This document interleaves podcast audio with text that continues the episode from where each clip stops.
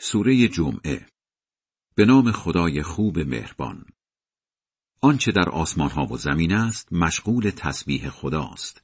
همان که فرمانروای هستی آری از کاستی و شکست ناپذیر کار درست است.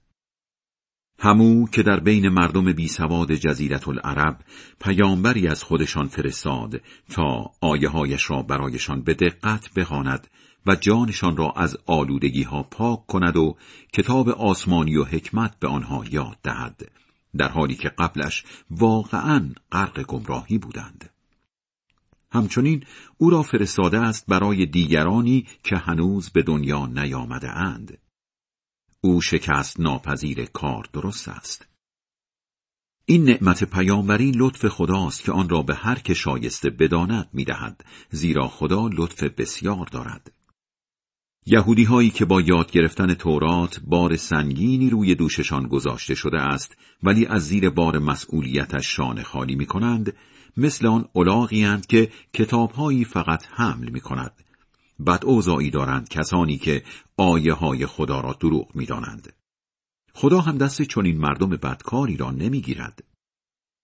بگو یهودی ها اگر خیال می کنید که فقط شما دوستان خدایید نه مردم دیگر پس چرا معطلید؟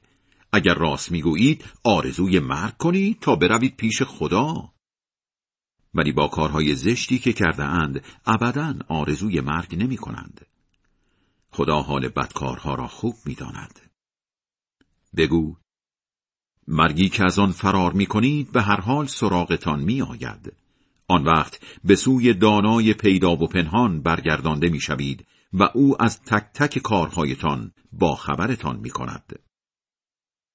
مسلمانان در روز جمعه وقتی برای نماز ازان می‌گویند به طرف ذکر خدا بشتابید و کسب و کار را رها کنید این برایتان بهتر است البته اگر به برکتهایش پی ببرید وقتی هم که نماز تمام شد در منطقه زندگیتان پراکنده بشوید و سراغ کارهایتان بروید و خدا را خیلی یاد کنید تا خوشبخت بشوید.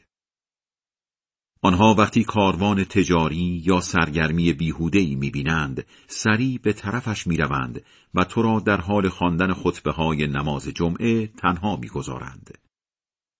بگو پاداشی که پیش خداست از این سرگرمی ها و تجارت ها بهتر است و خدا بهترین روزی دهنده هاست خدای بلند مرتبه بزرگ راست می‌گوید.